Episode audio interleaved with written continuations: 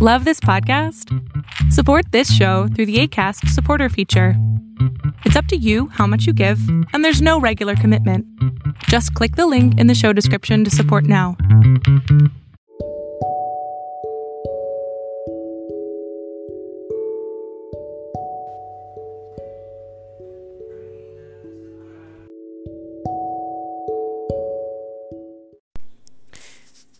Hola gente bonita que me escucha, ¿cómo están? Pues bien, este es mi primer podcast y pues vamos a ver qué resulta de esto. Em, estuve pensando mucho tiempo, eh, la verdad muchos días, con qué tema empezar. Y pues el tema llegó solo, porque siempre llega, porque siempre hay una oportunidad para que se presente este tema por sí mismo. ¿De qué les quiero hablar este día? Pues de un fenómeno conocido como mansplaining o, si lo quieren en español, macho explicación. Bueno, pues yo soy Leticia del Rocío Hernández. Espero que este esfuerzo que, que hoy se traduce en un podcast sea de su agrado. Y pues bueno, como dije en un principio, veamos a ver qué resulta de esto. Espero que un buen ejercicio de, de diálogo, de, de interacción y de compartir ideas y de compartir conocimientos y experiencias. Yo creo que yo creo que lo bonito en esta vida es poder compartir experiencias. Y pues les decía que, que el tema llegó solo. Eh, tenía yo pensado, eh, traía yo en la cabeza muchos temas, la verdad. Eh, no sabía cuál elegir para que fuera el, el, el parteaguas de, de esta experiencia con los podcasts. Y pues nada, llegó solo el tema. Porque nunca falta, nunca falta quien nos quiera recordar lo que es el, mansplaining. ¿De qué se trata? Pues bueno, eh, este concepto apareció por ahí del año 2008 en un blog. Eh, empezó a socializar el término y en el año de 2010 fue seleccionado por la lista de palabras del año 2010 del New York Times y aquí se definió el término como un hombre compelido a explicar o a dar su opinión sobre cualquier cosa, especialmente a una mujer. Habla a menudo con condescendencia, incluso aunque no sepa de qué está hablando o que no sea asunto suyo. Eh, yo creo que es muy importante eh, tener presente de qué se trata el, el término no para, no para no caer en exageraciones, nosotras las mujeres, caigamos en todas las exageraciones que querramos, que sean posibles y necesarias, yo digo. No, pero esa no es la intención. La intención es tenerlo bien claro, porque nunca falta el macho que nos quiera decir, Oye, bueno, lo que pasa es que entonces, pues yo ya no voy a poder opinar de nada. Porque si opino, entonces vas a decir que estoy siendo condescendiente y que estoy opinando de más y que, ¿saben? Entonces, este término ha sido interpretado por distintas personas, por distintas organizaciones, como una forma de machismo cultural que reproduce un sistema de dominación de los hombres sobre las mujeres. es una forma de decir, mira, mira, ¿sabes qué? Lo que pasa es que tú no sabes de qué estás hablando. Y entre paréntesis, porque eres mujer, cierro paréntesis. Pero yo sí sé de lo que estás hablando. Se abre paréntesis, porque claro, yo soy hombre. Cierro paréntesis. Y a continuación la bonita explicación del tema que sea. Y, y esto lo podemos ver, lo podemos ver de verdad si abusamos la vista, pero sobre todo el oído lo podemos ver en muchas de las pláticas, en muchas. Y les voy a poner, poner algunos ejemplos.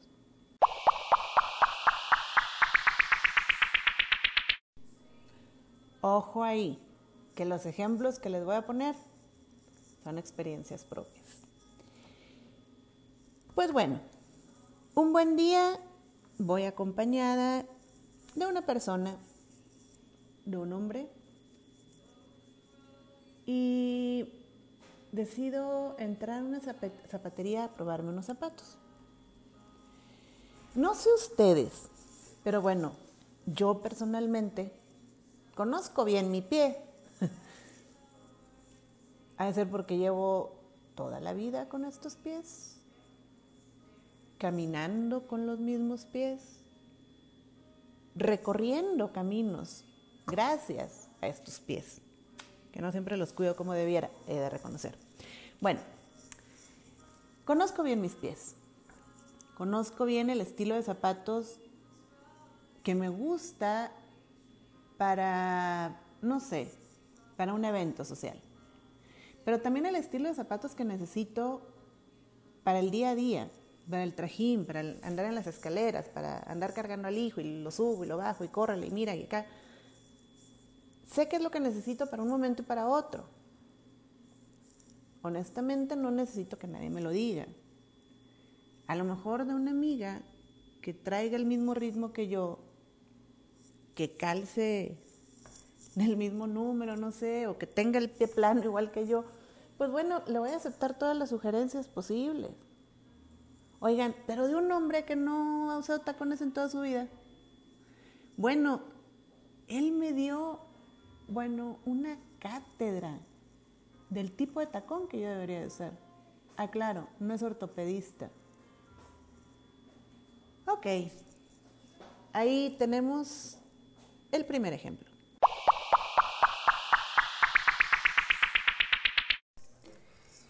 Bueno, pues el segundo ejemplo es la, la experiencia que ha inspirado el tema de, de este podcast. Y se trata de lo siguiente. Pues fíjense que, que de lo que se conoce como desde la más tierna infancia, yo he empezado con, con mudanzas de un lado a otro. Eh, sin exagerar, llevo más de 20 30 mudanzas en, mi vida. Eh, muchas, muchísimas de ellas fueron en compañía de, de, mi, de mi padre, de mi madre, de, mi familia. Pero muchas otras mudanzas ya las he hecho yo sola. Han sido ya de, de mis movimientos como mujer adulta que decide a dónde irse y cómo quedarse y en dónde quedarse. Muchas, más de, más de cinco. Pues bueno, em,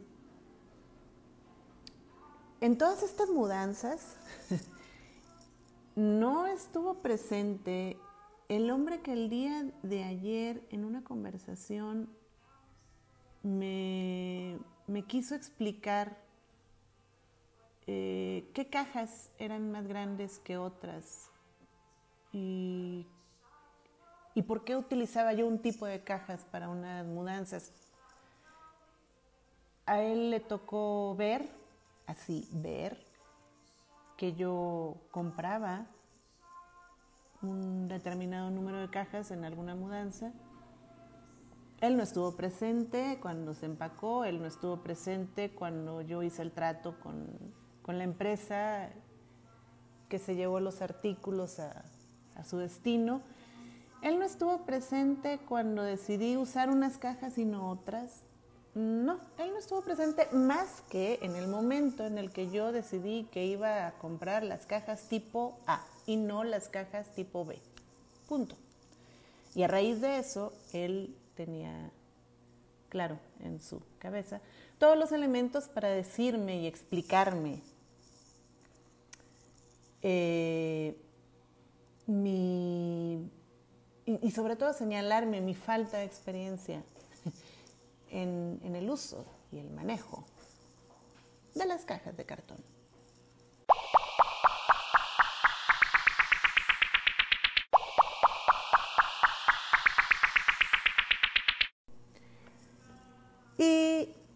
Último ejemplo.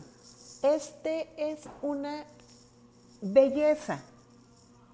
No, bueno, ¿qué digo una belleza? Es, es,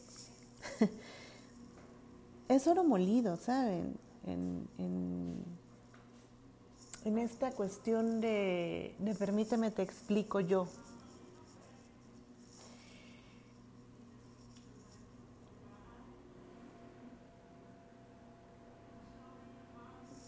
Perdón, hasta me quedé sin,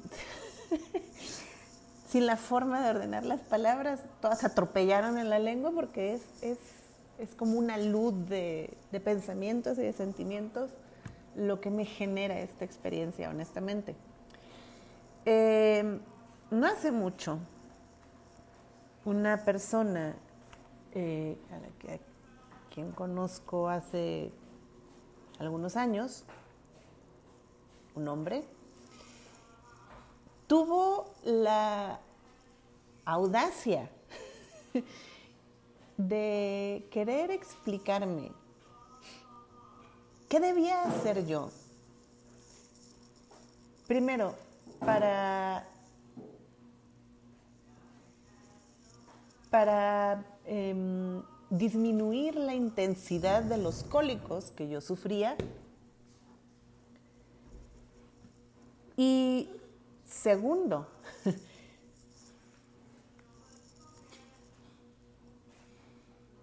quiso, quiso hacer gala de su, de su amplio conocimiento en, en,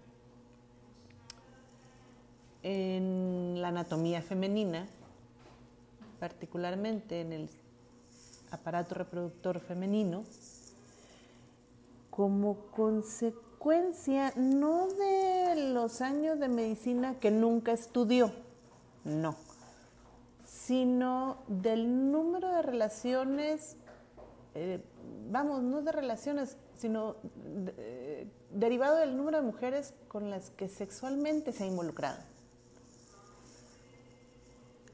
Entonces, pues bueno, eh, es una belleza el que, el que un macho tan macho haciendo gala de, de, esta forma tan alegre en la que se relaciona sexualmente. Eh, y digo alegre porque, porque es una persona que está legalmente comprometida con una. Y no obstante, eh, ha decidido mantener relaciones con muchas otras mujeres y, y lo presume, por supuesto, porque hay, hay, que presumir lo que no. bueno, eh, pues sí, eh, esta persona como consecuencia de esto dice, a ver, espérame, es que yo conozco el cuerpo femenino yo conozco como consecuencia de las mujeres con las que he tenido yo relaciones sexuales, yo conozco el endometrio, claro, y cómo se mueve y qué funciona y qué le duele a la mujer cuando tiene su periodo menstrual. No sé ustedes, pero a mí sigue sin sin darme luces su análisis, su, pues sí, su audacia para poder opinar sobre algo que ciertamente no conoce, ni siquiera por el número de experiencias sexuales que ha tenido. La psicóloga Evelyn Muñoz explica que el mansplaining es una forma de cómo el hombre tiende a manejar los diálogos que establece con otras mujeres, sin importar necesariamente de qué temas esté hablando. Actúa desde una relación de poder que anula consciente o inconscientemente a la mujer en sus opiniones yo creo que yo creo que esto es vital que lo tengamos presente las, las mujeres en, nuestras relaciones y en la forma en la que nos relacionamos e interactuamos y permitimos que, que los hombres se relacionen con nosotras. Y también los hombres que estén interesados en, en poner un alto a estas actitudes que honestamente eh, no nos llevan a ningún buen sitio en la interacción de hombres y mujeres. ¿Por qué? Porque, porque no necesariamente se debe de tener la intención de, de, a ver, espérame, yo te explico esto que tú no sabes porque eres mujer. Lo que pasa es que social y culturalmente así se ha aceptado. Social y culturalmente así se les ha aplaudido a los hombres. Qué bárbaro. Digan lo que digan. Y ejemplos sobran. Digan lo que digan, se les va a aplaudir, se les va a reconocer, aunque sea porque tuvo los tamaños para decirlo. No importa que lo que haya dicho sea una aberración, sea eh, algo que esté completamente fuera de lugar, sea la tontería más grande, no importa, tuvo el valor, el coraje de decirlo, entonces bravo, bravo, ese es mi gallo, chico. Mientras que a la mujer se le juzga, se le, se le limita, se le modera, se le manipula, por supuesto, se le desdibuja en el panorama de las opiniones. Entonces, pues bueno, ¿cuál es la, intención de, de este tema y de este podcast? Pues creo que todas las mujeres saben de qué estoy hablando. Porque creo que todas, en más de una ocasión, nos han dicho y nos han interrumpido con, ah, claro, mira, por supuesto, es que yo sé de esto porque... Y entonces ahí viene la, la experiencia, la explicación de alguien que cree saber mucho más que nosotras.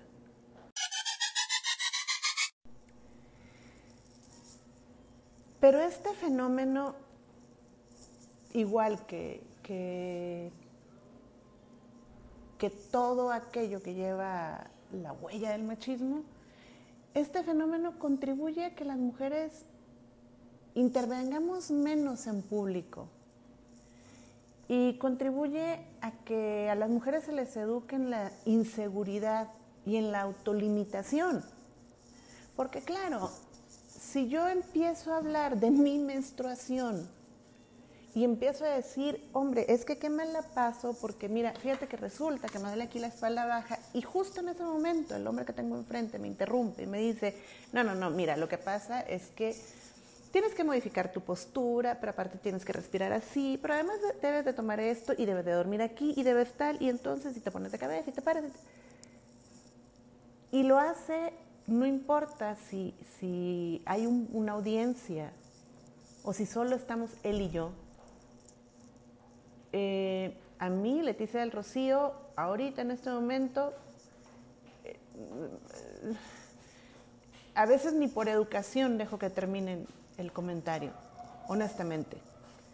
Porque para empezar no tuvieron la educación suficiente para, para no interrumpirme a mí en lo que yo estaba diciendo. Ah, a veces por paz mental digo, bueno, está bien. Let it be. Y como dicen por ahí, el pez por su boca muere. Pero,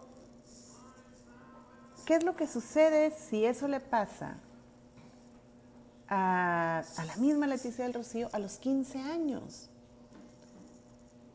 Muy probablemente me hubiera quedado callada y para la segunda vez que yo hubiera querido externar mi opinión sobre mi proceso menstrual, sobre mi periodo menstrual, lo hubiera pensado dos, tres veces.